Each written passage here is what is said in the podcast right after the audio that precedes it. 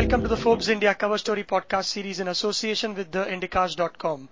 My name is Abhishek and this issue's cover is a pre-budget special where Forbes India has invited illustrious leaders like Kiran Mazumdar Shaw, Kumar Mangalam Birla and a host of others to set their views on what the budget should be like, might be like.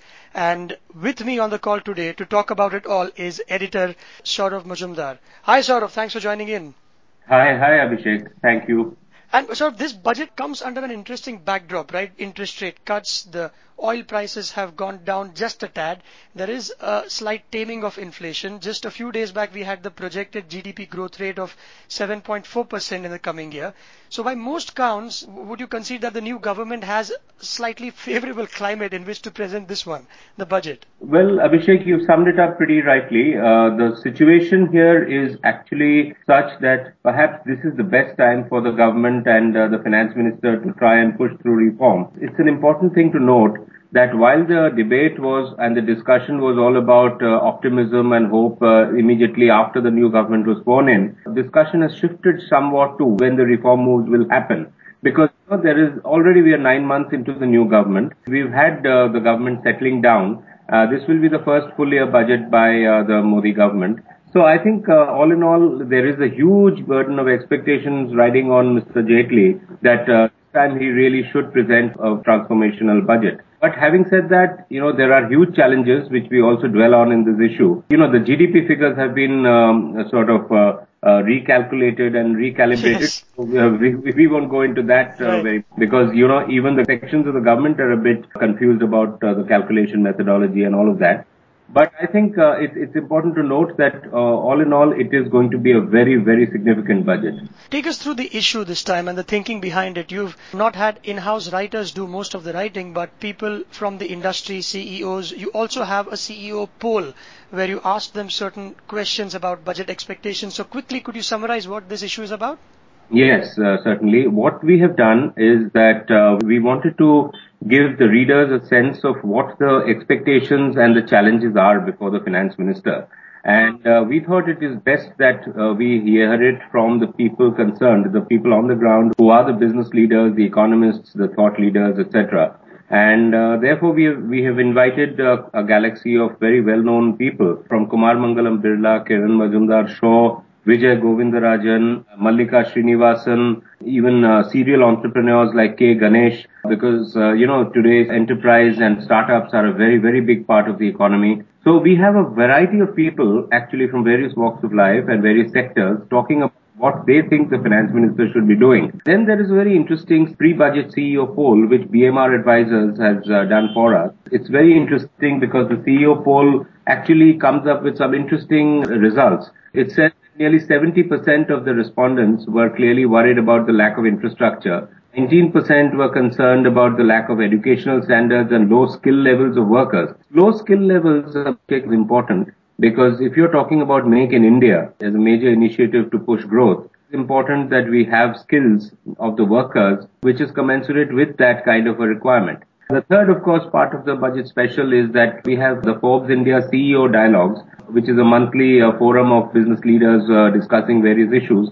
And this time they've talked about the budget and the expectations there. How's the mood about uh, the new government? And I think one of the commentators said that this could be, I, I don't know the exact words, but a new wine in an old bottle, or more like Chidambaram's speech with a saffron lipstick or some such thing. That, So, was, that was last year when uh, somebody, senior commentator had mentioned that. So therefore that is exactly what, what the question is. You know, whether it will be a little bit of this and that or whether it will be truly transformational now. Most people believe that this is as good a time as could have been because, you know, like the reasons you mentioned, the oil price benign. Inflation is more or less uh, in control. Yet industrial production is not really up there. We really need to get uh, move on. And uh, there is also a little bit of restlessness, if I may add, among the business community who actually feel that, you know, now all the expectations and hope is still there. The world is watching and uh, it's time, high time now that Mr. Modi and his uh, finance minister needs to spell out what the agenda is of the next few years. and what will that be? What are two or three areas that the uh, CEOs that you spoke to say? I mean, what are two or three areas that the budget should address to sustain growth? Obviously, the two or three things which need to be addressed very urgently are the infrastructure support because infrastructure is really the pain of Indian uh, economy. There is so much to be done. Also, if you if you're at Make in India, what are the you know it should not ever remain a slogan. There has to be work on the ground. So, what are the enabling uh, provisions which the government will put in place for the Make in India initiative? Most importantly, how are jobs going to be created? What about the education uh, levels? What about skilling? Uh, most importantly, I think there is a clear choice which the finance minister will now have to make. In order to push growth further, he will need to look at public investments. And uh, if you have public investments, obviously the money has to go to come from somewhere. Are you going to be able to stay on the fiscal consolidation path and uh, keep your promise of a 3.6% fiscal deficit for FY16? Now, this is really the most important choice which uh, the finance minister will have to make.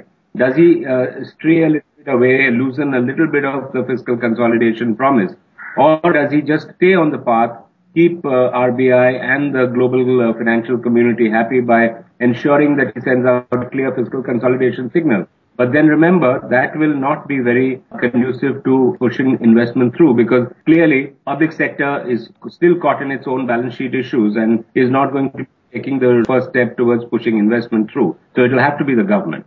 That's what the government have to figure out. And some of the other usual suspects, of course, are ease of doing business, where India ranks 142. Yes, ease of doing business is critical here because if you're talking about make in India, manufacturing, it's, it's all tied in. You see, you need to have a government which allows companies to set, be set up quickly. In fact, companies even to be wound up quickly. I was talking to some people who say that, you know, it takes days to just to even shut down a company. I mean, business has to work both ways. But we need to really get on with some moves to clearly demonstrate to the global investor as well as to the Indian, um, you know, business owners that it's, the government is going to do everything possible to make business, uh, make it business friendly. Now, obviously, the good thing is that the intent of the government right from day one and the finance minister and the, uh, you know, what they have spoken, the statements are very, very positive. In fact, even uh, yesterday, uh, the finance minister said that it, there is no reason that just because they have uh, lost one election, that they would need to st- uh, stray from the reform path. So I think that's a very heartening sign. I'm sure the government uh, has been, you know, it has been elected with such a massive mandate and with so much of optimism and hope riding on it that I think the government has enough brains and intelligence and firepower to re- realize that this is the best time for it to push through. And how good do you think will they be on execution or what is the perception of uh, the leaders that you spoke to, especially when it comes to say something like tax reforms, where every year we have the government threatening to get the goods and service tax out, but it doesn't seem to happen. How eager are the businessmen to see that and what are the chances of that happening in this one? Yeah, I think uh, by now the GST uh, roadmap is pretty much clear. The talk is of an April 2016 rollout. And uh, I think we need to stay on course on that one because that itself has huge potential of adding to the GDP and simplifying the whole tax structure in this country, which is again, uh, as, as we all know, a, a, big problem for business owners. So therefore, I think the GST is, is one such area where people will need to make a clear roadmap uh, possible. And uh, then there are uh, several other areas, you know, like tax reform. Uh, we need to make uh, procedures simpler and all of that. And the thing is we have to incentivize financial savings, you know. A lot of the savings need to come to the financial markets to ensure capital formation happens and companies are able to access funds easily and therefore start investing all over again. So some of these things like, um, you know, enabling those areas will be very, very important.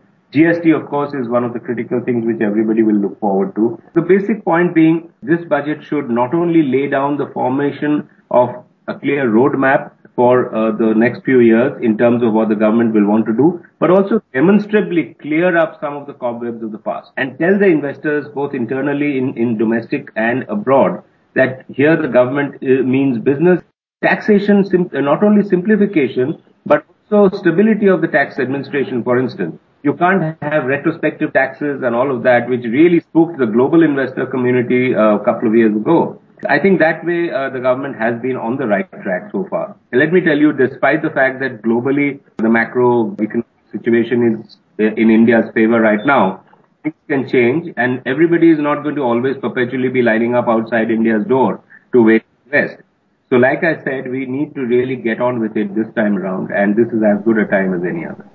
Well, I think on that optimistic note, Saurav, it's time to wrap up. Thank you very much for your time. Thank you, Abhishek, as always. And all you listeners, you grab this issue. It's a pre-budget one. It's slightly fatter than the usual Forbes India issue. And you can get this podcast on ForbesIndia.com as well as on iTunes. And to have someone call you for a subscription, just message Forbes to 51818.